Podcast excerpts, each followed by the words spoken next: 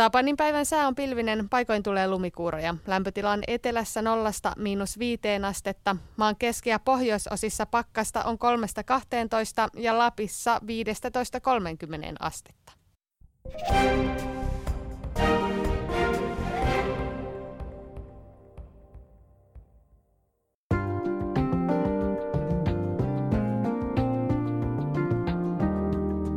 Yle puheessa. Perjantaisin kello yksi.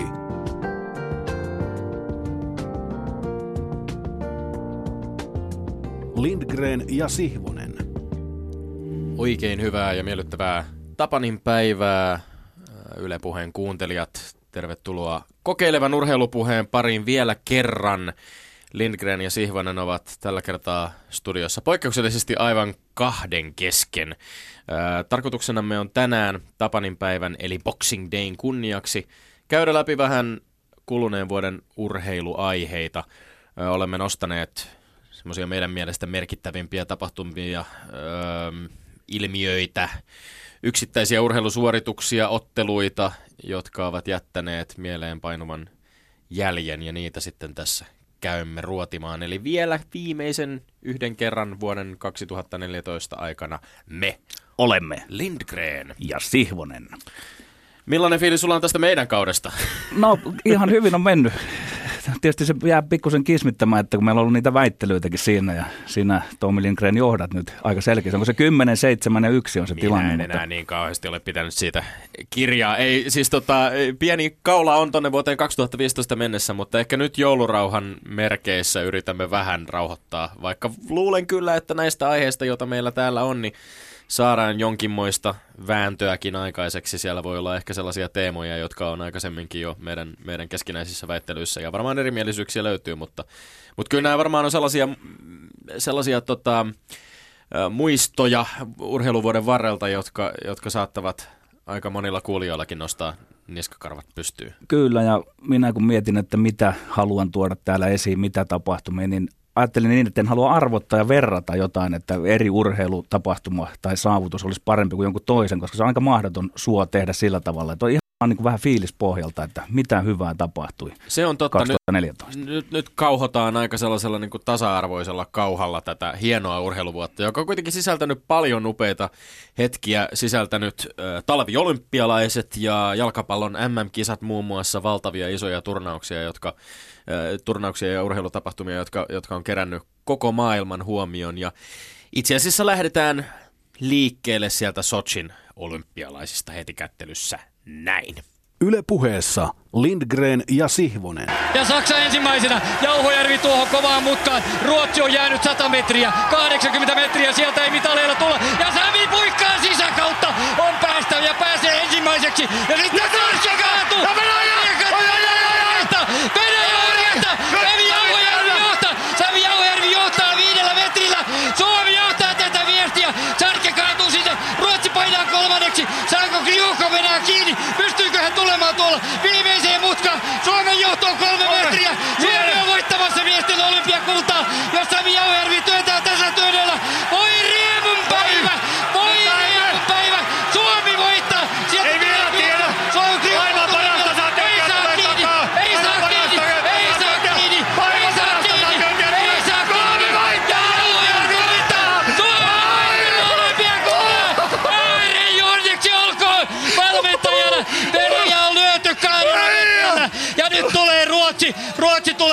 kolmanneksi. Sitten tulee Norja. Sitten tulee Sveitsi. Suomi on voittanut Paris Sprintin olympiakultaa. Sami Jauhojärvi, Iivo Niskanen. Kuka olisi tämän uskonut? Olympiavoittojalla 23, 14, 89. Ne ovat ne luvut Suomen joukkueen uskomattoman hienolle kaksikolle. Siinä missä oli nuoruutta, siinä Iivo Niskasta, siinä sitten kokemusta Sami Jauhojärvi. Ja näin Venäjä lyöty 97 sadasosalla, Ruotsi 15 sekuntia. Reijo, kaikenlaista poh- pohdittiin, kaikenlaista puhuttiin etukäteen, miten menee, mutta tätä, tätä emme osanneet arvata. Ruotsi kohtaa Suomen. Kyllä. Suomi siinä ja ruotsalaiset tulevat onnittelemaan tuo kilpailun jälkeen meidän hienoja sisumiehiämme sekä Jauhojärveä ja Niskasta. Tätä ei, tähän ei ihan oltu Reijo kuitenkaan varauduttu. Ajateltiin, että ollaan mitalitaistelussa, mutta että kultaa, olympiakultaa Sotsissa. Mahtava. Menee hiljaiseksi. Mieletön juttu. Suomelle tämmönen näin. Tää on jotain semmoista, mitä voi ainoastaan unta nähdä ja uneksia tästä näin. Suomen miehet otti kultamitalli olympialaisissa. 50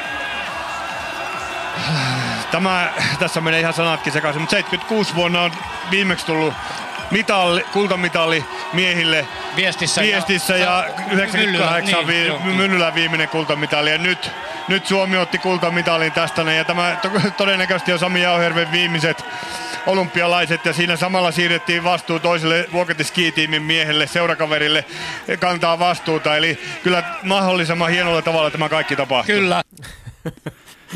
Huhhuh.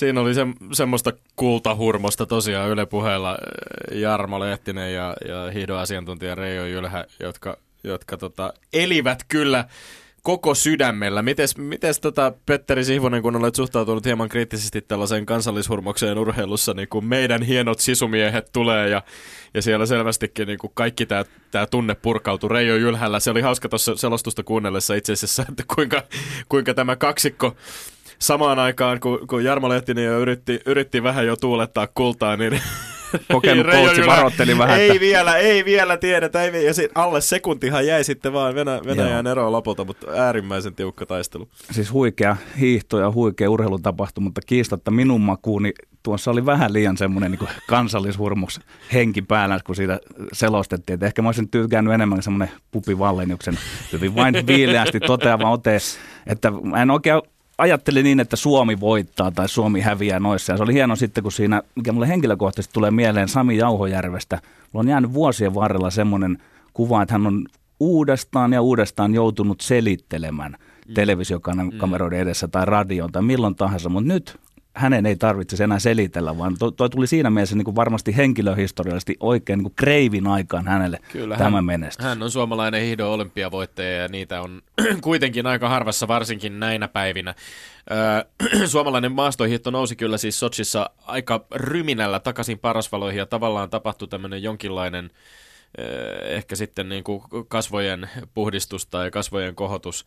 Öö, joka kenties on nyt sitten jatkuu, en tiedä, sukupolvi tavallaan vaihtuu. Sami Jauhojärven kohdalla itsekin mietin samoin, ja tietysti hänen haastatteluissaan heijastuu aika voimakkaasti myös sellainen tietynlainen lunastus, että se niin kuin pitkä ura, viimeiset olympialaiset, joista hän oli puhunut, ja hän, hän tavallaan viimeisellä mahdollisella hetkellä nuoren tähden, uuden tulevan hiihtotähden kanssa jo, ja vuokattia, vuokatti pojat. Ja niin kuin tuossa tota, selostuksessakin todettiin, niin, niin kokemus ja nuoruus siinä samassa paketissa, niin olihan tässä tällaisen niin kuin perinteisen urheilutarinan elementit kyllä niin, niin hienot kuvaa voi olla. Jos vielä ajattelee sitäkin, että miten, miten tota Niskasella oli, oli muutama päivä aikaisemmin uskomattoman täpärä neljäs ja hän jäi 20 pronssimitalista 15 kilometrin hiihdossa, niin tämä nuorten MM-kultamitalisti sitten kuitenkin pääsi vielä niin kuin sen pettymyksen kirkastamaan, kirkastamaan viesti pari, parisprintissä kullaksi. Niin kyllä, kyllä tuossa aika, aikamoiset tarinan elementit oli tosiaan On, siinä on läsnä. mukavaa symboliikkaa, että tavallaan sitten se viestikapula tulee sieltä konkareilta siirtyy nyt sitten nuoremmille ja taidat olla ihan oikeassa siinä, että suomalainen hiihto on tällä hetkellä jonkunlaisessa hyvässä tulemisen tilassa ja mä aika lailla luotan siihen, että kun Reijo Jylhän puikoissa, että siellä alkaa kyllä todellakin tapahtua. Niin kyllä se varmasti, varmasti siinäkin on, on hyvin pitkälti kyse pitkäjänteisestä, pitkäjänteisestä valmennustyöstä. On ollut aika kiinnostavaa kyllä seurata myöskin öö, esimerkiksi sitä entiseen päävalmentajan Magnar Dalenin liittyvää selvää polemiikkia ja, ja semmoista, niin kuin, että urheilijat eivät olleet kauhean tyytyväisiä öö, välttämättä tota, päävalmentajan touhuihin ja otteisiin ja, ja, ja oli, oli aika ristiriitaisiakin viestejä, jotka välitty. Nyt jollain lailla tuntuu siltä ehkä, ehkä tämän Sochin menestyksen siivittämänä sitten ollaan, ollaan niin kuin päästy nyt jotenkin vielä uuteen vaiheeseen ja sellaiseen vaiheeseen, jossa nyt sitten ehkä nämä Lahden, Lahden tapahtumat ja muut alkaa pikkuhiljaa jotenkin jäädä, jäädä taakse. Tiedän kyllä että Siivonen, Siivonen on, on, on, kriittinen ajattelussaan liittyen näihin kiellettyihin aineisiin ja, ja, tietyllä tapaa varmasti niin kuin kaikenlainen menestys myöskin sitten lisää aina kaikenlaista epäilyä. Onko, niin, onko mutta näin? mä sanoisin nyt tähän näin, että jossain kansainvälisessä huippuhiihdossa, niin se on kyllä, voisiko sanoa niin kuin nollasumma peliä, että mm. sanonko nyt joulun tunnelmissa, että kukaan ei käytä tai kaikki käyttävät, mutta niin, että, ei, ei sitä eroa tehdä kyllä sitten suuntaan tai toiseen. Ainakaan siihen suuntaan ei tehdä, että tuota, pelkillä aineilla nyt sitten joku nousu lähtisi suomalaisessa hiidossa. Että kyllähän se harjoittelun pitää olla aina ihan tapissa. Kyllä, mutta äh, muutamia, olikohan yksi vai kaksi, äh, nyt, nyt en muista ihan tarkkaan, mutta tota, maastohiidon puoleltakin oli, oli käry äh, Sochissa, mutta, mutta tota, ei, ei, ei mitään, mitään sen ihmeempää. Tästä, tästä kisasta vielä, täytyy sanoa vielä siis... Äh, kun itse, itse totesit, että, että, että tietysti ehkä vähän vierastat sitä sellaista kansallishurmasta, niin kyllä mä Kyllä mulla itselläni niin sydän pamppaili tota loppu, lopputaistoa seuratessa. Ja sitten mun piti vielä hi, hiihdosta paljon, parem, paljon enemmän itseäni ymmärtävälle kaverille laittaa tekstiviesti saman tien sen maaliintulon jälkeen, että et, et, eihän tule hylkäys, eihän tule, eihän tule hylkäys, koska tässähän oli siis, jäi mieleen erityisesti tämä tota viimeinen alamäki ennen, ennen tuonne loppu, loppusuoralle tuloa, kun tota Jauhojärvi kerrankin, Suomi oli vähän niin kuin onnekas siinä, ja Jauhojärvi kyllä aika niin kuin röyhkeästi nappasi siinä Saksan Tim, Tim Charken edestä, edestä tota tilaa, ja Charke meni sitten nurin, päätyi saksalaisen kaatumiseen, joka lisäsi vielä tätä dramatiikkaa, että siinä oli sitten protestia ja muuta, ja sitä saatiin oikeasti jännittää, että onko tämä, toteutuuko tämä todella. Ja dramatiikkaahan jatko, jatkossakin oli sitten myöskin näissä, muistan e, erityisesti vielä näistä Sochin maastohiihdoista, niin on jäänyt kyllä hienona mieleen se 50 kilometrin kisa, jossa, tota, jossa Matti Heikkinen otti, otti ja lähti ja yritti rohkeasti tempasta ja otti, otti kaulen. Ja Iivo Niskanen jäi sitten niin kuin tulpaksi pidättelemään sitä takaa-ajojoukkoa ja totesi haastatteluissa itsekin, että sieltä tuli venäläisiltä aikamoisia kirosanoja, kun hän yritti sinne pidätellä heitä ja päästää, päästää Mattia, Mattia karkuun. Kyllä kun Tommi Lindgren tuolla paatoksella kuvaat noita tapahtumia, niin kyllä minunkin sydämeni tässä nyt heltyy ja suon sinulle ja kaltaisellesi suomalaisille urheilufaneille sen ilon, minkä tuo mahtava kisa tuottaa. Oli sykähdyttävää ja ehkä tässä on jotenkin nyt vielä hienoa se, että siinä maastohiidon kautta korostuu sitten myöskin tällaiset, tällaiset paikat kuin Vuokatti ja, ja Vieremä ja Niskasen sisaruksillehan nämä olympialaiset oli aivan huikeet, että myöskin, myöskin pitää ehdottomasti mainita Kerttu Niskanen, joka hiihti kaksi hopeaa ja oli neljäs kolmella kympillä ja sitten Iivolle tosiaan tämä kulta ja uskomattoman täpärä täpärä neljässiä ja vielä sitten jos ajattelee, että Iivo Niskosen enemmän kulta siihen päälle, niin, niin aikamoinen y- yhdestä perheestä aikamoinen tota, suoritus. Kyllä, ja sitten mä vielä katsoisin hiihtoa vähän niin kuin laajemmissa silmäaloissa sillä lailla, että tietysti ollaan tuon talven ja lumen armoilla tässä, mutta että, että hiihto voisi olla semmoinen, joka on niin kuin kansanterveydellisestikin todella iso juttu suomalaisille ja aina kiistatta sitten, kun nämä sankarit pärjää tuolla jossain, niin ainakin hetkellisiä semmoisia lajiharrastamisen piikkejä tulee. Selvästi selvästi on myöskin myötätuulessa ollut ihan harrastuslajina. Ja itsekin voin kyllä sanoa, että, että mikään ei ole samaan aikaan yhtä ihanaa ja yhtä kamalaa kuin tuolla ladulla lykkiminen hienoissa maisemissa. Mutta mennään eteenpäin ja pysytään edelleen Sotsin olympialaisissa. Selvä. Yle puheessa Lindgren ja Sihvonen. 40 sekuntia jäljellä. Sakari Salminen on kentällä. Sellainen pelaa pitkää vaihtoa. Surfailee nyt tällä hetkellä Yhdysvaltain maalin takana. Vieläkin siellä kapteeni hakee. Kapteeni on pelannut pitkän vaihdon, mutta kyllä siellä vielä kentälle jää. Ja tämä on kyllä upea. Tämä on upea nähdä, kun Selänne odottelee, odottelee tuossa keskialueella. Kiekko on kuitenkin Suomen päädyssä. 25 sekuntia jäljellä. Suomi on olympia pronssimitalisti. Nyt pitää vain pitää sen olla, kun Brooks Orpik laukoo vielä. Ras torjuu ja paluukiekko jää vielä sinne. 20 sekuntia mennään. Pitää nyt pojat ihmeessä tämä nolla, jotta saadaan kunnon nöyrytys Yhdysvaltain poikkia vastaan. Ja sitten vielä kiekko omalla alueella. Sakari Salminen vaihtaa puolta ja 10 sekuntia on jäljellä ja yleisökin innostuu. Suomi on pronssimitalisti. 5-0 lukevat tulevat päättymään. 5 sekuntia vielä pelataan ja sitten on viimeinen paikka. Pitäkää ja kyllä pidetään. Suomi voittaa olympiapronssia. 5-0 lukemin ja jälkeen aivan loistava esitys Leijonilta tähän kohtaan turnausta. Eilinen pettymys nollattiin totaalisesti ja Leijonat juhlii historiansa kuudetta olympiamitalia ja se on tällä kertaa pronssisen värinen ja se on kolmas turnaus perättäin, missä saadaan kaitsu mitali ja nyt sinne jo pelaajat kasantuvat keskelle maalia, keskelle Tuukka Raskia ja hänen ympärilleen. 5-0 lukemat ovat kyllä aivan huikeat tätä Yhdysvaltain joukkuetta vastaan. Lindgren ja Sihvonen. Vau, wow, mikä joukkue. Mä oon niin ylpeä olla, että sain olla mukana tässä kerran ja mä oon kiitollinen siitä, että Erkka ja pojat usko muuhun vielä kerran. Ja, tota, 26 vuotta. Leijona sydän, se on huikea tarina ollut. Teemu Mäki itkee. Joo, tää on hieno, hieno lopettaa tämmöiseen, tota, hienoja muistoja ja, ja, ja tuossa kun päivän, päivän mittaan miettii, että tämä tulee viimeinen peli, niin tota, tuntuu, että tämä ei ikinä loppuisi. Tota, kaikki hieno loppu aikanaan, mutta joka hetkestä nautin ja tota, tämä on hieno lopettaa. Kimmo Timonen itki, Sami Salo itki. Mä lupasin, että mä en itke, mä yritän pitää tunteeni, mutta tota, maajoukko on ollut mulle tärkeä paikka ja hienojen kaverin kanssa saanut pelata ja tota, valmentajia ja koko tämä perhe, mikä maajoukkue on, on ollut vuosikausi. Kummolan mafia on ollut onnellinen paikka pelata ja kehittyä. Ja tota... No niin, mistä kaikesta me otetaan tuossa kiinni? kaikesta että... otetaan kiinni? Kummolan mafia on ollut onnellinen paikka pelata?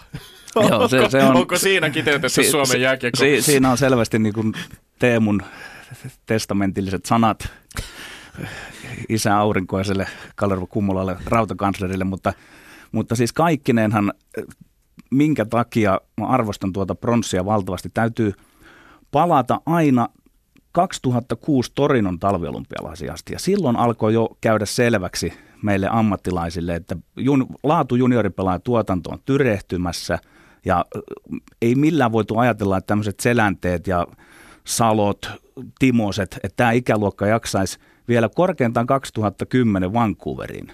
Mutta sitten sit kuitenkin vielä nämä vanhat herrat ottivat kantaakseen tuolla. Täytyy muistaa, että sieltä sitten Koivuveljekset puuttuu ja se, se, se on niin kuin Filppula puuttu, niin huikea suoritus. Kyllä. alussa. Kyllä.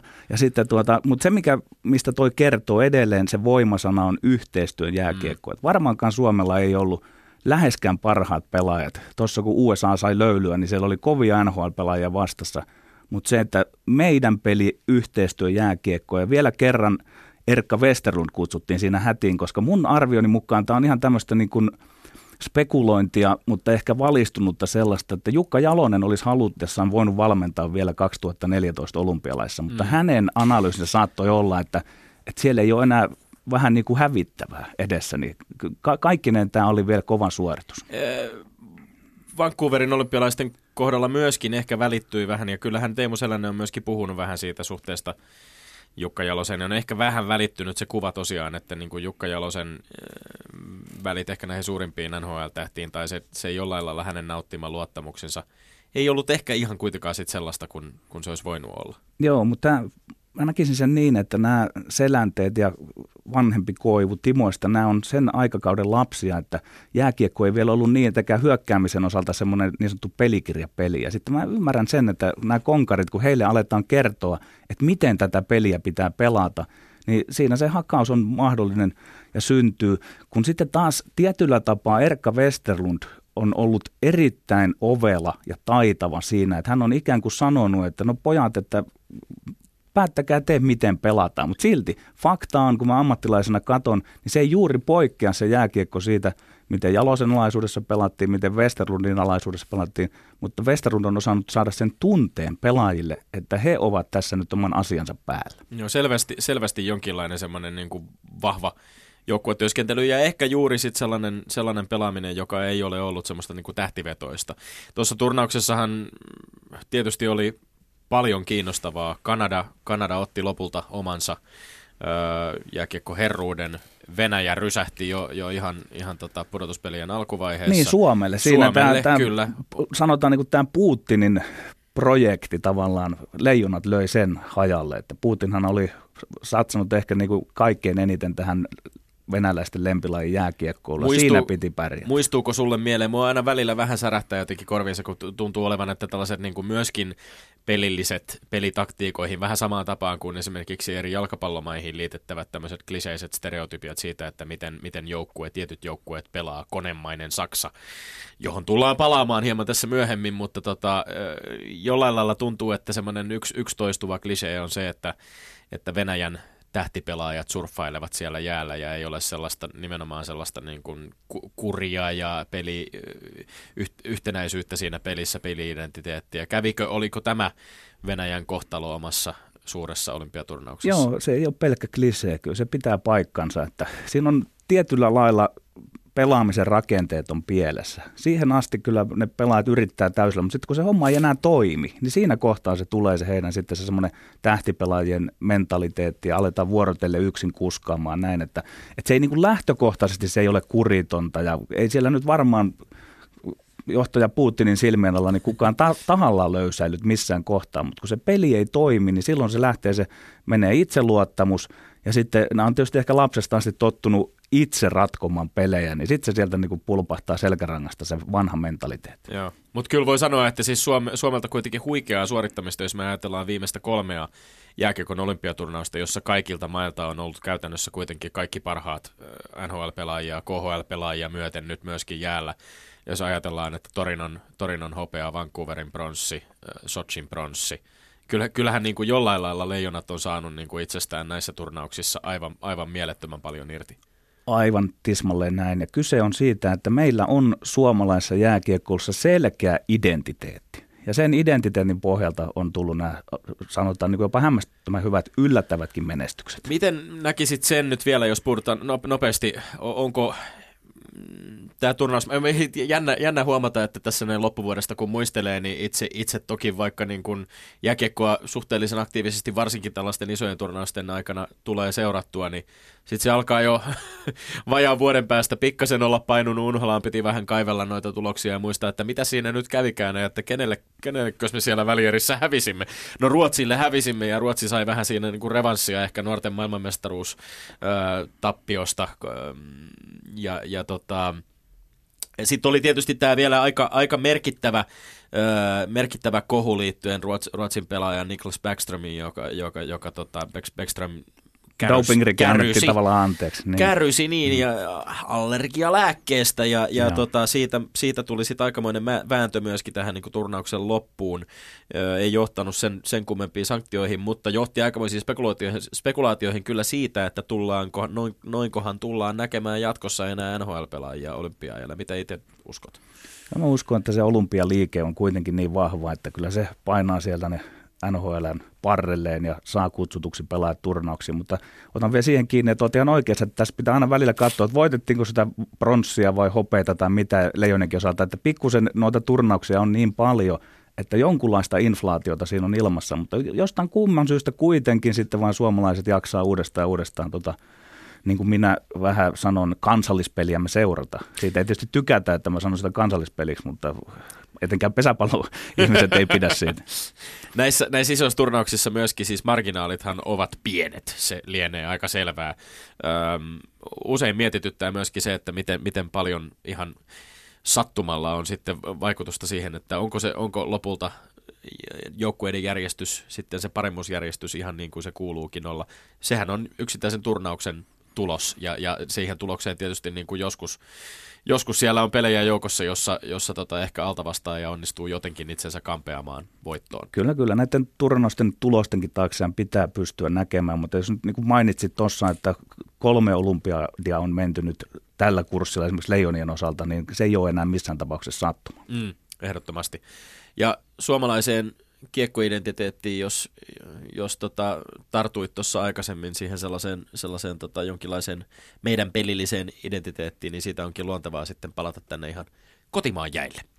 Yle puheessa Lindgren ja Sihvonen. Seitsemän minuuttia pelattu jatkoerää ja edelleen kyllä Kärpät vähän tärisee tällä hetkellä. Vähän tulee tommosia, no, pa- paitsi Valliini, joka liuuttaa kiekon 20 senttiä maaliviivasta. Kyllä. Val- Vallin sitten lopulta pistää lättysyötön sinne huoltajille. Näyttää pistävän kärppä aitioon kiekon. Huhhuh, Olli Palolalla kyllä oli. Se sankari viitta oli melkein siinä jo terassin tuolin sangoilla, mutta ei, ei tällä kertaa. Jormakka myös venyttelee jäähyaitiossa ja kohta hän pääsee myös peliin. Hän on oman kymppinsä sitten kärsinyt, mutta ei ihan vielä, ei ihan vielä. Aaltonen ottaa kieton, kiekon keskialueelle ja tulee Nyt kyllä tulee jämerästi. Laukaus Ah, ja se on siinä! Juha-Matti Aaltonen ratkaisee! Kärpät on Suomen mestari 2014! Ja Herra nyt on musta aalto! Musta aalto! Wow! Juha-Matti Aaltonen sen näki keskialueella. Hän otti kiekon. Näki, että nyt on iso pelaaja kyseessä. Niskat jupassa. Ja kiekko sinne samaan alakulmaan kuin edellisessä ottelussa. Ja kärpät on Suomen mestari. Nähtiitte Palolan reaktio, löi mailan nilluja paskaksi tuohon vaihtoaition kulmaa, heitti mailan tonne, tietää, tiet. To, to, to, tosta me puhuttiin just, että kun ei vaan kävis noin, että mutta Tarinat on tarinoita, kärpät juhlii tuolla omassa päädyssään ja hirvittävä hulabalo on Raksilassa tällä hetkellä käynnissä. Pelaajat halailevat toisiaan, totta kai. Seremonioita kasaillaan tuonne keskialueelle ja ai ai, kyllä nyt kuuden vuoden tauon jälkeen kärpät on Suomen mestari ja Iin oma poika Juha-Matti Aaltonen taiteilija ratkaisee, iskee sen ainoan maalin kun 12.36 oli jatkoerää jäljellä ja Aaltosta kyllä nyt halaillaan monen pelaajan voimin. Kuuntelet Lindgrenin ja Sihvosen Tapanin päivän spesiaalia. Täällä paketoidaan urheiluvuotta 2014 ja sen sykähdyttävimpiä mieleen painuvimpia tapahtumia. Ja voisin kuvitella, että tuolla Oulun suunnalla, Pohjois-Suomen suunnalla, jos tätä klippiä kuunnellessa varmaan sydän pamppaili ja, ja tunnelmat oli aika mukavat tota viime, viime kevättä muistellessa. Aikamoista draamaa siinäkin. Game 7 ja jatkoaikaratkaisu ja sitten vielä tämä, mitä tässä selostuksessakin käytiin läpi, Palolan paikka ratkaista homma tapparalle ja sitten Joo, toisin a- kävi. Aivan kun jääkiekkoulun jumalten tällaiset käsikirjoittajat toisaalta pääsevät tämän homman niin kuin paketoimaan, laittamaan, että äärimmäisen kurinalaiset joukkueet, jotka pelas viimeisen päälle joukkuepeliä, mutta silti kuitenkin, että siellä on tilaisuus, ensin tarvitaan Palolalle ja sitten Juha-Matti Aaltoselle, Aaltonen käyttää sen tilaisuutensa, niin tuosta ei enää draama ikään kuin parane. Ja seitsemännessä pelissä vielä jatkoerässä, niin se, se, oli, se oli jotain ihan fantastista. Se oli hi- hienoa kiekkoa ilmeisesti.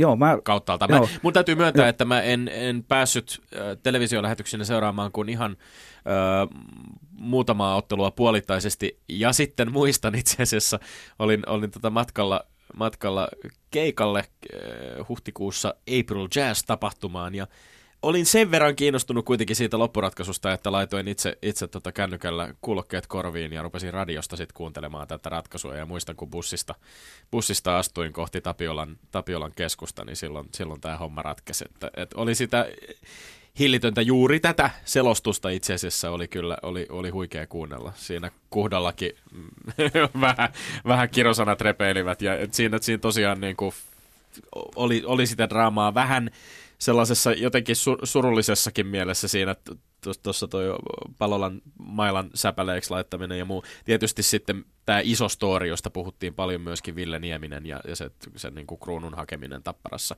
uralle.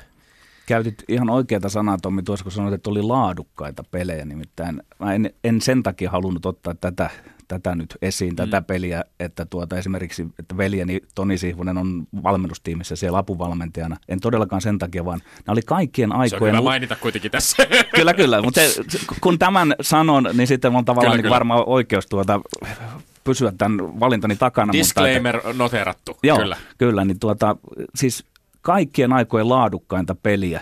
Tuota, ihan kuin sakkia pelasi siinä valmentajat myös toistensa, toisiansa vastaan, eikä sillä lailla, että se olisi mennyt liian sakiksi ja semmoiseksi niin kuin viileäksi pelaamiseksi, vaan siellä oli kyllä pelaajat antoi ihan kaiken, se oli tunnettakin mukana, mutta silti siinä eri pelien välillä tehtiin puolia toisin. Tappara etenkin pakotti kärpät jopa muuttamaan pelaamistaan ja mä sanoisin näin, että ei olisi ollut yhtään väärin, jos Tappara olisi voittanut Niin, tuon. siis, kyllähän tässä nämä tu- tulokset oli niin tasaisia. Et se on karmeita, että toinen joutuu häviämään Niin, aivan. että, Tämä- mutta se on se urheilulaki. Tämä, ja siis vielä, jos äh, vielä nostetaan se esiin, että, että tota, perinteikkäät äh, tällaiset jotenkin klassiset seurat, niin ky- kyllähän tässä niin kuin kaikki, kaikki elementit, kaikki draaman elementit oli kohdallaan.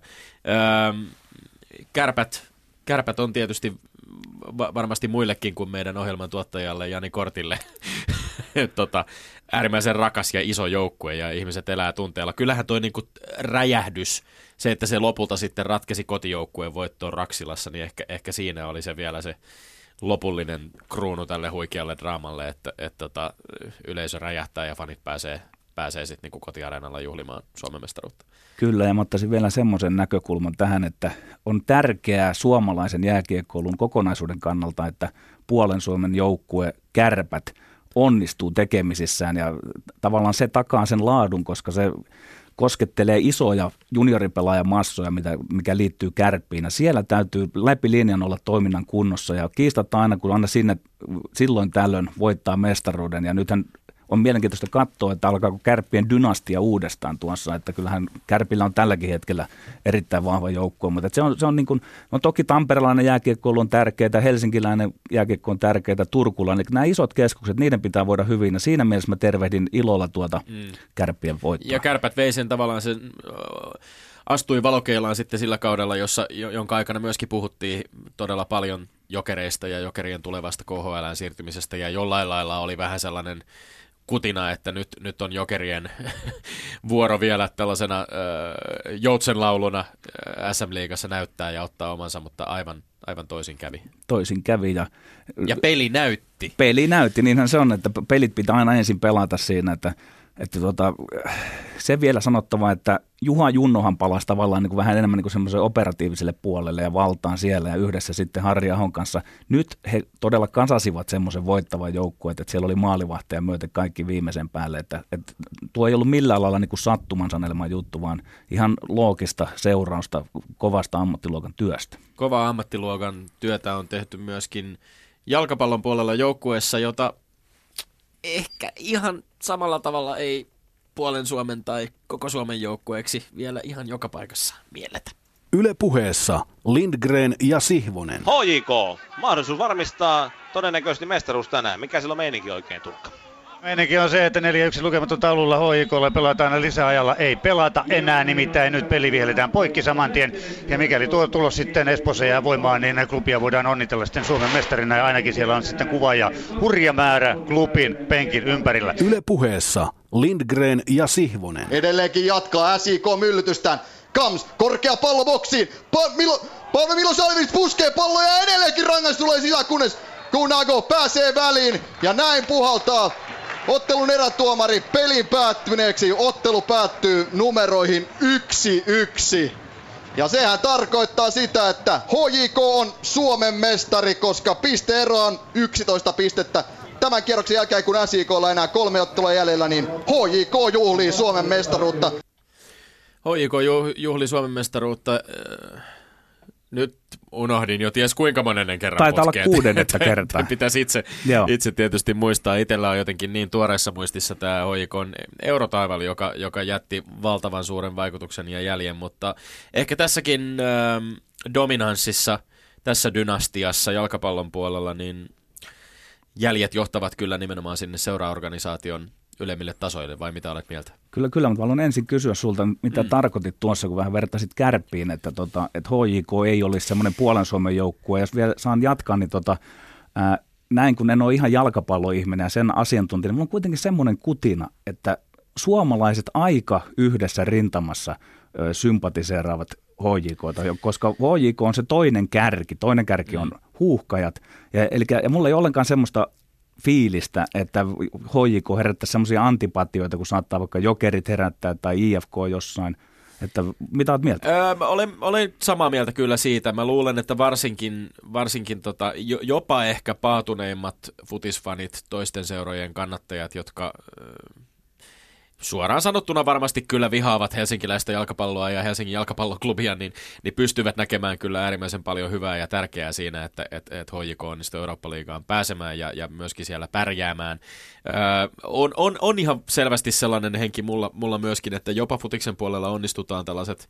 Öö, seurasidonnaisuudet ehkä sitten laittamaan, laittamaan sivuun, kun ajatellaan suomalaisen jalkapallon parasta, mutta ehkä siihen tietyn tapaan niihin kielteisiin mielikuviin, jotka HJK on tietysti pääkaupunkiseudun joukkueet, ehkä Lätkän ja, ja Futiksen puolella ylipäänsä vähän kärsivät turhaankin mielestäni samanlaisista stereotypioista kuin ehkä me pääkaupunkiseudun asukkaat muutenkin kärsimme, että, että täällä oltaisiin jotenkin kauhean ylimielisiä ja, ja, ja tota, itsetietoisia siinä omassa, omassa touhussa, että tota, tätä on vähän vaikea lähteä analysoimaan, mutta ehkä mä jotenkin näkisin, että futiksen puolella semmoiset niin kuin kovimmat, kovimmat fanijoukot, niin, niin kyllä seisovat niin jyrkästi sit omien takana, että, että on tuolla paljon futisfaneja pitkin Suomen maata, jotka eivät missään nimessä kyllä varmasti ole kauheasti tuuletelleet HJK Eurooppa-liigamaaleja, vaikka ehkä jotenkin nieleskellen ovatkin joutuneet myöntämään, että tämä kaikki saattaa olla hyväksi suomalaiselle jalkapallolle. Se, mikä on kiinnostava kysymys tässä HJK-menestyksessä,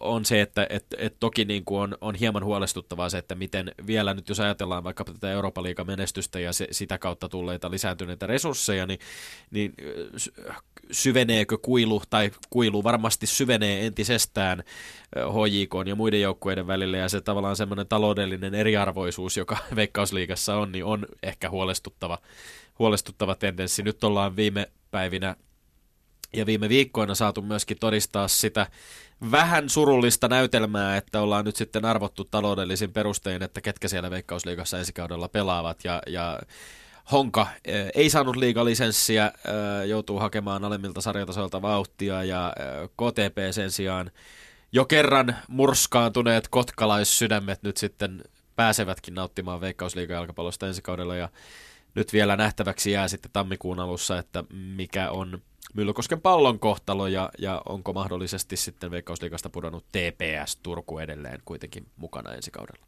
kun otit Tommi talouden puheeksi, niin mun on välttämätöntä nostaa yksi henkilö esiin tuosta HJKsta, eli se on tämä omistaja ja puheenjohtaja Olli-Pekka Lyytikäinen. Mun arvion mukaan hän on, ellei paras, niin aivan parhaita suomalaisia urheilujohtajia. Mulla oli A-lehdessä, kun työskentelin urheilulehdessä, Mulla oli tilaisuus tutustua vähän siihen johtamistapaan, mitä tämä Lyytikäinen viljelee, niin se, se on aivan jäätävää. Se on järkähtämätöntä. Se, se, siinä ei tuota pienet pienet tuota, heilauttele häntä, eikä oikein isotkaan paniikit, vaan aina pysyy loogisella järjestelmällisellä johtamisen linjalla, on rauhallinen, kestää paineita. Miten itse HJK piirissä lähellä olleena, niin olet kommentoit tätä? No tämä varmasti pitää paikkansa, se pitkäjänteinen työ varmasti näkyy. Minusta on kiinnostavaa kyllä se, että tämä lopullinen, siis kuitenkin paluu euro, Eurofutis kentille Eurooppa-liigaan, se, että, että HJK pääsi, täällä päästiin nauttimaan eurooppalaisesta korkean tason seurajalkapalloilusta pitkälle pitkälle tänne tal- talvea myöten, niin, niin oli mun mielestä uskomattoman hieno, jalkapallokulttuurillisesti uskomattoman hieno homma. Ja, ja siinä myöskin niin kuin väittäisin, että merkittävässä roolissa ovat olleet, o, olleet tota, hoikon johdossa sekä Aki Rihlahti että myöskin sitten päävalmentaja Mika Lehkosuo, joka, joka tota, palkattiin Sixten Booströmin tilalle. Sikuun oli kohdistunut aika paljon kritiikkiä menestyksestä huolimatta tai siitä, että, että mestaruus tuli edelliselläkin kaudella, ja, ja, mutta ehkä jollain tavalla semmoinen pelillinen, pelillinen ilme oli kuitenkin vähän hakusessa ja tuntui siltä, että pelaajien puoleltakin vähän välittyi semmoinen kuva, että, että se ei ole ihan niin organisoitua kuin sen pitäisi olla. Ja mä uskon kyllä, että ehkä Lehkosuon mukaan tuleminen oli se, se viimeinen ratkaiseva tekijä, joka sitten mahdollisti myöskin sen, että, että, että nämä isot askeleet Eurooppa-liigaan onnistuttiin ottamaan. Totta kai loppu, loppu, loppujen lopuksi äärimmäisen pienillä marginaaleilla nekin. Mun mieleen muistuu erityisesti tämä Rapid Vinia vastaan pelattu vierasottelu siinä vaiheessa, kun karsittiin Eurooppa-liigaan pääsystä. HJK oli hoitanut oman leiviskensä 2-1 kotivoitolla Sonera-stadionilla ja, ja, ja kolmannella toista minuutilla oltiin sitten 2-0 tappiolla Viinissä kotijoukkuetta vastaan ja näytti kyllä juuri niin murheelliselta ja synkältä kuin vaan voi näyttää. Että siinä palasi mieleen osittain tämä Schalke, Schalkea vastaan pelattu mestarien jonne lähdettiin 2-0 voiton jälkeen ja sitten onnistuttiin vielä alkupuolella pistää kampoihin ja sitten tuli todella kylmää kyytiä. Et kyllä oli vähän, vähän joutui nieleskelemään ja, ja monet varmasti heitti jo siinä vaiheessa kaiken toivon menemään ja sitten kuitenkin HJK onnistui kampeamaan itse asiassa sieltä kaventamaan heti tämän 2-0 jälkeen 2-1 ja, ja, ja tota, sitten huikealla Nikolai Alhon Vaparilla, josta muistuu kyllä mieleen Tapio Suomisen televisio-selostus myös, selostus myöskin, jossa todettiin Rapid Viinille ja Rapidin vartti, joka on 15 minuuttia ennen kuin ottelu loppuu, niin Rapidin kannattajat nousee seisomaan ja taputtamaan. Ja nousivat seisomaan ja taputtivat juuri oikealla hetkellä, kun Nikolai Alho laittoi maailmanluokan Vaparin alakulmaan kierteisen pallon huikeaa, huikeaa draamaa oli ja sitä riitti vielä näissä, näissä peleissäkin. Ja kyllä se Lehkosuo, Lehkosuosta kirjoitettiin tietysti hänen, hänen sekä tota, pelaajana että valmennuspuolella hänen kanssaan yhteistyötä tehnyt Tuomas Peltonen oli tehnyt pitkänä ja muista aika ansiokkaan tekstin urheilulehteen siitä, että mikä, mikä Lehkosuon ansio valmentajana on semmoinen äärimmäinen analyyttisyys siihen, että et, et, et millä tavalla sitä pelaamista valmennetaan, mitkä on ratkaisevia asioita, peliasennot, miten se peli kulkee, syöttö, syöttölinjat ja, ja että et semmoinen tietty organisoituminen, äärimmäisen selkeä ja tämmöisen niin kuin valmentamiseen tai pelaamiseen liittyvän mystifioinnin jotenkin niin kuin karistaminen harteilta. Ja sitten myöskin mitä Lehkosuosta on todettu tässä artikkelissa, mikä on kiinnostavaa, on, että hän ei ole koskaan pelännyt myöskään ää, niin kuin tuoda – omaan valmennustiimiinsä ehkä jopa itseään paremminkin peliä ymmärtäviä henkilöitä. Ja tämä on aika kiinnostavaa, koska valmennuksessa kuitenkin aina on kyse tiimityöskentelystä. Niin, mä sanoisin näin, että Lehkosuo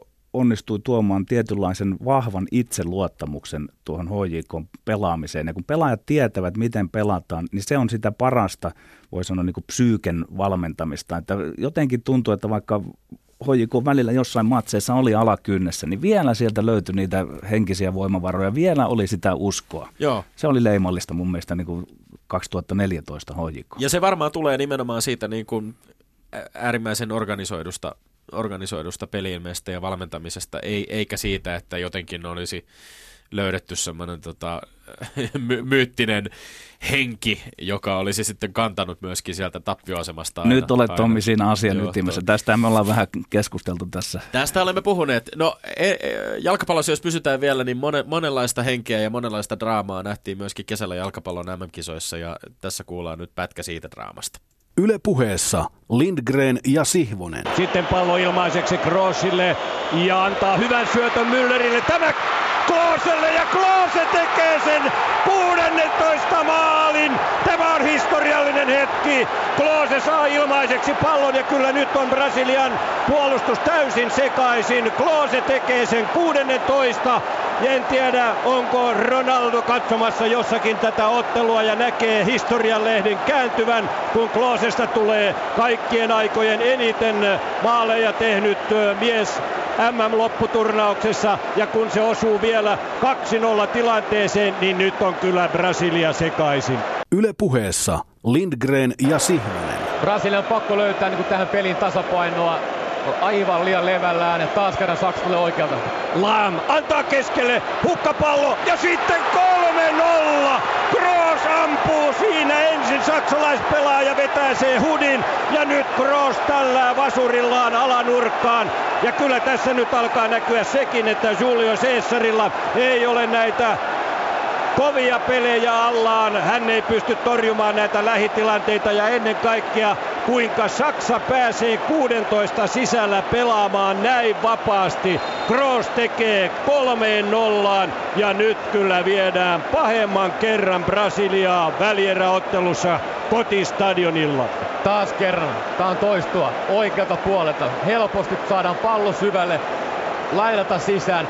Ja täysin risu aitaan tämä keltapaitainen puolustus jos ajatellaan kuinka paljon paremmin se kolmannottelussa toimii, niin tämä on, tämä on käsittämätöntä. Täydellisen lamaantunut ryhmä. Nyt, nyt totta kai 0-3 eka menossa. Hyvin vaikea lähteä nämä ajoissa tekemään jotain isoja muutoksia. Jotain pitää keksiä. Mutta täydellinen murskaus. Ja jälleen ristetään pallo tällä kertaa sitten. Nyt tulee Kedira. Ja aivan aivan paikka 4-0. Tämä on täydellinen, täydellinen kyllä. Hurlum hei Saksan joukkueelta ja Brasilian puolustus on kyllä siellä jo katsomossa. Pikkupoika itkee kuvissa, kun hän katselee tätä murhenäytelmää. Yle puheessa Lindgren ja Sihvonen. Ja jälleen tulee Saksa. Kedira pallon kanssa. Antaa sivuun. Kediralle takaisin. 5-0! 5-0! Kuka olisi uskonut, että Brasilian maailmanmestaruuskisoissa, jossa Brasilia hakee hyvitystä vuoden 50 tappiolleen Uruguaille kotikisoissa, on näin lyöty ensimmäisen puolen tunnin aikana. 5-0. Siinä rutinoituneemmankin selostajan ääni alkaa väristä. Annetaan armon käydä oikeudesta eikä käydä enää sen enempää. Puolen tunnin aikana 5-0 tauluun lopulta 1-7 Brassille täydellinen nöyryytys ja varmaan sellainen kansallinen trauma, jonka, jonka purkamista tulla, jonka purkamiseen menee vuosikymmeniä, että sitä on varmaan täältä Suomesta käsin kyllä vaikea käsittää. Joo, kyllä toi oli hämmentävä ottelu seurata ja kyllä mä sanoisin näin, että siinä nyt lopullisesti äh, kuopattiin tämmöinen niin kuin niin sanottu luova tiko-tiko jalkapallo. Että, että kyllä siinä nyt sitten se toisenlainen luovuus, mikä on Saksan perustalla siinä, että ne pelaa sitä pelikirjajalkapallonsa ja siitä seuraa luovuutta, niin se otti nyt semmoisen niin ehkä lopullisen niskalenkin. Niin siis tämä oli kyllä Saksan vuosi jalkapallossa niin paljon kuin se vaan voi olla. Saksahan voitti miesten äh, MM-turnauksen lisäksi myöskin naisten alle 20-vuotiaiden maailmanmestaruuden, miesten alle 19-vuotiaiden Euroopan mestaruuden. Bayern München ja Borussia Dortmund pelas mestarien liigan loppuottelussa. Bayern vei sen. Saksa voitti siis aivan kaiken miksi Saksa on niin hyvä jalkapallossa? Tämä on varmaan kysymys, mitä, mitä ja, ja, ja tuleeko tämä olemaan alkua nyt sille niin kuin pitkälle, jos näitä dynastioita pohditaan, mi, mi, mitä tulee tapahtumaan, niin kyllähän tässä aika, aika lailla merkit on sille, että tässä voi olla, jos katselee tämänkin kauden mestarien liigaa ja miten, miten saksalaisjoukkueet on siellä pärjännyt, niin, niin kyllä tuntuu siltä, että meininki jatkuu vahvana. Öö, on, on varmaan kyse niin kuin tietyn pelaajasukupolven kehittymisestä, semmoista joukkueen yhtenäisyydestä, joka on niin kuin pitkäjänteistä työtä myöskin. Joakim Lööv, joka on ollut jo 2006 äh, silloin Klinsmannin apuvalmentajana ja sen jälkeen sitten niin kuin päävalmentajana ja on pitkään saanut loogisesti myöskin tehdä sitä omaa työtään. Että tämä on ollut sitten niin kuin se tavallaan huipen, huipennus sille, sille työlle, mutta tota, mut, mut, mut varmaan siinä on niinku aika, aika ylivertaiset resurssit ja historia ja osaaminen ihan sieltä junioritasolta lähtien myöskin, mitä, mitä Saksassa jalkapallossa tehdään. Kyllä aika rohkelikko pitää olla, jos lähtisi väittämään, että Saksa ei nyt hallitse tästä sanotaan seuraavaa kymmentä vuotta jalkapallokenttiä, että kaikki merkit nyt viittaa siihen, että tota, se dynastia on pitkään vielä vallassa. Joo. Tässä oli äh, kiinnostavaa. Kattelin vähän läpi, kävin läpi vähän myöskin, että miten esimerkiksi urheilulehden puolella oli puhuttu, Saksan, puhuttiin paljon siitä, että saksalaiset seurajoukkueet myöskin sitoutunut tietynlaiseen pelaajakehityssysteemiin. Sitten mainittiin myöskin, puututtiin tähän Saksan hyökkäyspelin vauhtiin ja intensiteettiin, ja kyllähän se oli nimenomaan se, mikä, ehkä tässä, tämä oli kiinnostava peli sikälikin, että Neymar oli tietysti loukkaantunut edellisessä ottelussa puolivälieressä Kolumbia vastaan, paha selkävamma ja joutui, joutui pois pelistä ja tuntui sitten, että ehkä, ehkä sillä saattoi olla jonkinlainen merkitys, mutta se miten, niin kuin, miten Brasilian organisoitu puolustaminen nimenomaan pantiin aivan palasiksi ja Saksa onnistui jotenkin sillä, sillä tota, omalla luovuudella, vauhdilla, intensiteetillä laittamaan, laittamaan ton joukkueen nippuun, niin se on niin poikkeuksellista nähdä tuolla korkeimmalla tasolla, että tapahtuu jotain näin dramaattista, näin tämmöinen niin murskaavat. Että siis suurin piirtein MM-kisoissa pelannut Pohjois-Korea ei ole melkein. No Pohjois-Korea sai Portugalilta taisi saada suunnilleen samoin lukemin pataan edellisissä MM-kisoissa, mutta, mutta tota, aika, aika järkyttävää nähdä. Ja kyllähän tämä on varmaan semmoinen, minkä moni, moni muistaa pitkään, mutta muistaa myöskin varmasti muita Saksan pelejä noista kisoista. Ja täytyy sanoa, että mä olin itse, kun olen tunnustautunut myöskin Italian faniksi, kannattajaksi ja en ole kauheasti koskaan voinut sellaista niin kuin suurta sympatiaa saksalaista jalkapalloa kohtaan kokea. Öö, tietyistä syistä johtuen, niin tota, kyllähän tällaiset niin stereotypiat toisaalta sellaisesta niin tylsästä tai puuduttavasta saksan, saksalaisen jalkapallon konemaisuudesta meni aika lailla murskaksi. Tämä peli oli kyllä todella upeata katseltavaa ja jos ajatellaan, että, että, että Saksan peleistä näistä kisoista itse asiassa ne oli lähes poikkeuksetta kisojen viihdyttävimpiä otteluita. Mieleen tulee erityisesti esimerkiksi Saksa-Gaana 2-2 tasapeli ja vaikkapa Saksa-Algeria-peli, joka Saksa onnistui sitten 2-1 viemään, niin ne oli kyllä ihan klassikkokamaa. No se näin, että se puhe konemaista Saksasta, se on tullut sieltä jostain 6-70-luvulta asti ja se on osoitus ollut siitä, että suomalaisten pallopeliymmärrys, pallopelikulttuuri ei ole ollut kovin syvää, koska koska sehän on kaikkea muuta kuin konemaista, koska si- siinä on syötellään eri su- syöttösuuntiin, pidetään palloa ja käy itse asiassa niin, että se hyökkäys tuottaa puolustusvalmiuden eikä toisinpäin. Et se, sen verran minäkin ymmärrän kaikista niin kuin tai se on niin se pallopeliperiaate. Se on nyt se evoluution kärki, Kyllä. että kuinka hyökkäämme, niin niiltä sijoilta voidaan sitten puolustaa. Joo, ja äärimmäisen korkealla linjalla se on se, mikä niin kuin on, on, on ollut poikkeuksellista kai myöskin saksa, saksalaisessa pelaamisessa ja myöskin Bayern Münchenin pelaamisessa, että olla, ollaan menty, nostettu linjaa korkealle, ja, ja siinä on tietysti yksi, yksi elementti, joka on mahdollistanut tämän, on nyt vuor- myöskin siis tota, Manuel Neuer, huikea maalivahti, joka melkein pelaa siellä niin kuin maalivahdin ja, ja alimman puolustajan paikkaa niin kuin samanaikaisesti. Et, et kyllähän Neuer vois, Neuerin voisi aivan hyvin tänä vuonna täysin äh, aiheellisesti palkita maailman parhaana jalkapalloilijana, mitä ei tietenkään tule tapahtumaan, mutta, mutta siis tähän, tähän olisi aivan, aivan täydet perusteet. Mutta tämä on myöskin kiinnostavaa nostaa esiin, että, että jos ajatellaan Thomas Mülleriä tai Manuel Neueria, niin ne on kuitenkin siis tässä hu- huikean hienosti organisoidussa Saksan joukkueessa, niin he ovat kuitenkin sitten niin kuin tämmöiset äärimmäisen, äh, niin kuin äärimmäisenä loistavat kirkkaat tähdet, jotka siinä, siinä myöskin siihen, siihen joukkueeseen kuuluu. Ehkä tärkeimmät yksittäiset palaset, mutta käytit siellä ihan oikeata huo, tai huomautit oikeasta asiasta, että Saksassa ne seuratkin ovat sitoutuneet ja kyllä se kaikkineen sen, sama, vähän sama kuin Suomessa jääkiekossa on tämä meidän peli, että meillä on yhteinen identiteetti, niin Saksalla on tällä hetkellä ehkä niin koko palloilevan maailman selkein voittava identiteetti. Mutta meillä Suomessa on palloilevan maailman kenties parhaat fanit. Yle puheessa Lindgren ja Sihvonen. Ja Suomi voittaa ottaa.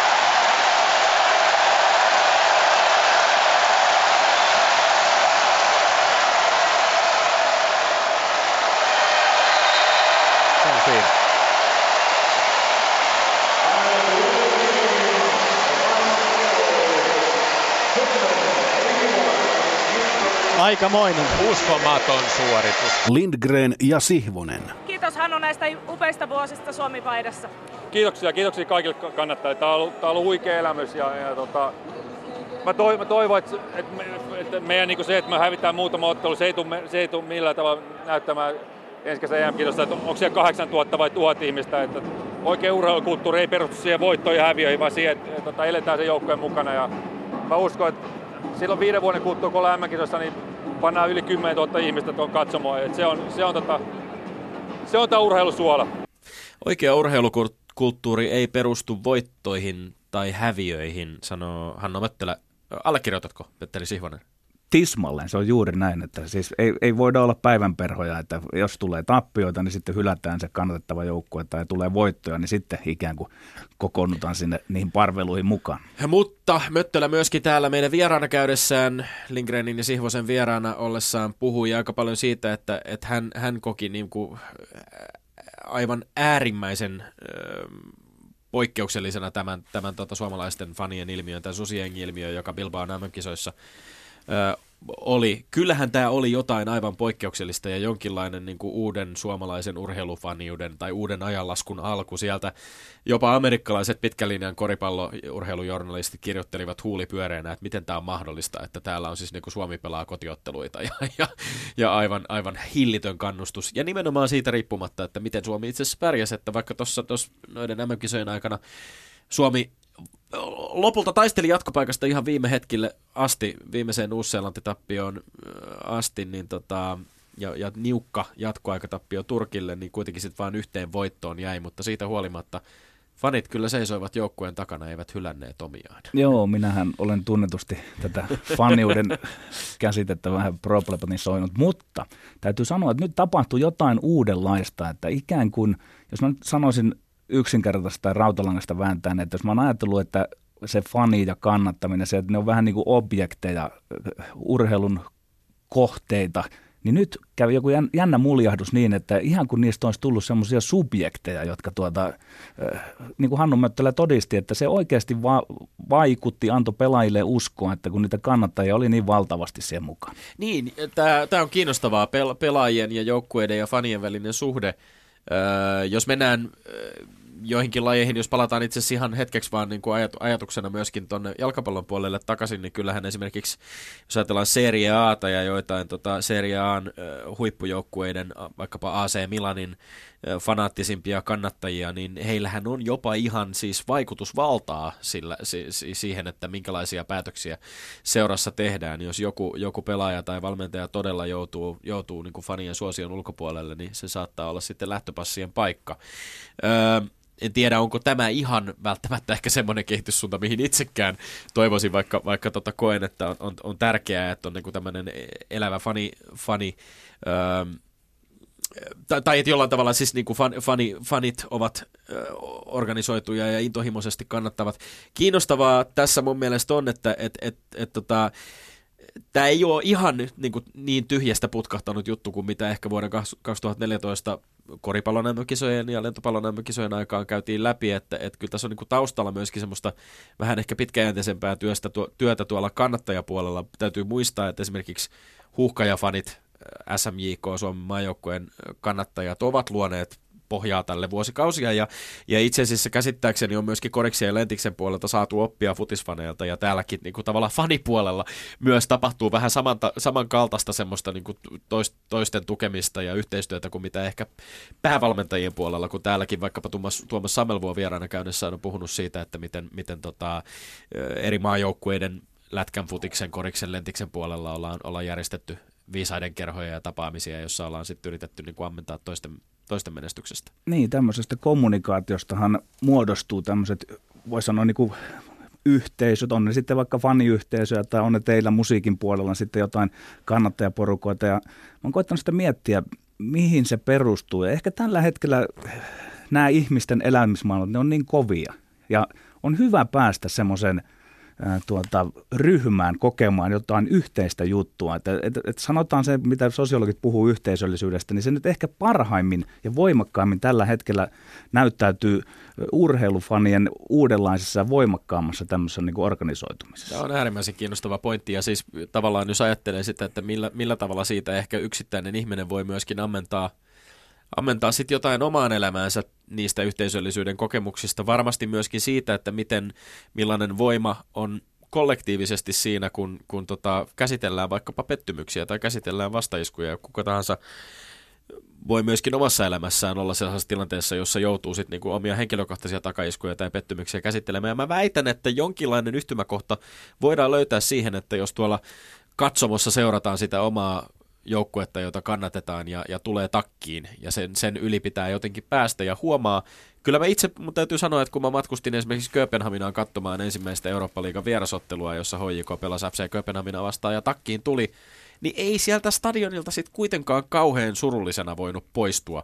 Se oli ollut hauska tapahtuma, se oli ollut yhte, yhteisöllinen, kiva tapahtuma. Siellä oli satoja suomalaisia, jotka oli matkannut sinne ja, ja, ja pääsi jotenkin niin kuin nauttimaan siitä tunnelmasta. Oikeastaan jopa riippumatta siitä, että olisiko siellä nyt niin kauheasti suomalaisia matkassa ollutkin, niin, niin jollain lailla se kokemus itsessään ja se pelin, pelin todistaminen, sen viihdetapahtuman todistaminen, niin oli oli ehkä se, mikä oli kaikkein merkittävintä. Saanko Tommi Lindgren esittää semmoisen henkilökohtaisen kysymyksen? Itse en ole fanina koskaan ollut. Mikä se on se kokemuksen ydin siinä? Sinä olet räppäri, jonkun verran tunnettu julkisuuden henkilö, niin onko kun sinne menee siihen porukkaan, niin saako siinä vain niin kuin tavallaan sen oman varsinaisen identiteettinsä jättää vähän niin kuin narikkaan? Kyllä mä luulen, että et tässä ollaan nimenomaan siinä ytimessä, että et olisi sitten miten kepeää tai, tai vähän intensiivisempää eskapismia, niin kyllä se jonkin sortista eskapismia joka tapauksessa on. Öö, se on saman, sama, mä itse kyllä rinnastan sen hyvin voimakkaasti vaikkapa konserttielämyksiin tai elokuvissa käymiseen tai teatterissa käymiseen tai mihin tahansa muihin kulttuurielämyksiin. Et, et, et se on aivan selvästi siis niin jollain tavalla haetaan sellaisia kokemuksia, joissa tavallaan pääsee sekä vähän niin kuin pakoon sitä omaa elämää, että sitten myöskin ehkä öö, voisi sanoa, että rikastaa sitä, tuo siihen jotain, jotain uusia ulottuvuuksia. Kiitos, nyt minäkin ymmärrän ehkä enemmän sitä faniuden ydin. Koitetaan jatkaa tätä ymmärtämistä vuoden 2015 aikana. Me olemme Lindgren ja Sihvonen. Tämä oli meidän Tapaninpäivän spesiaali, oikein rauhallista vuoden viimeisten päivien jatkoa vielä sinne kaikille kuulijoille. Moi moi. moi. Yle puheessa perjantaisin kello yksi.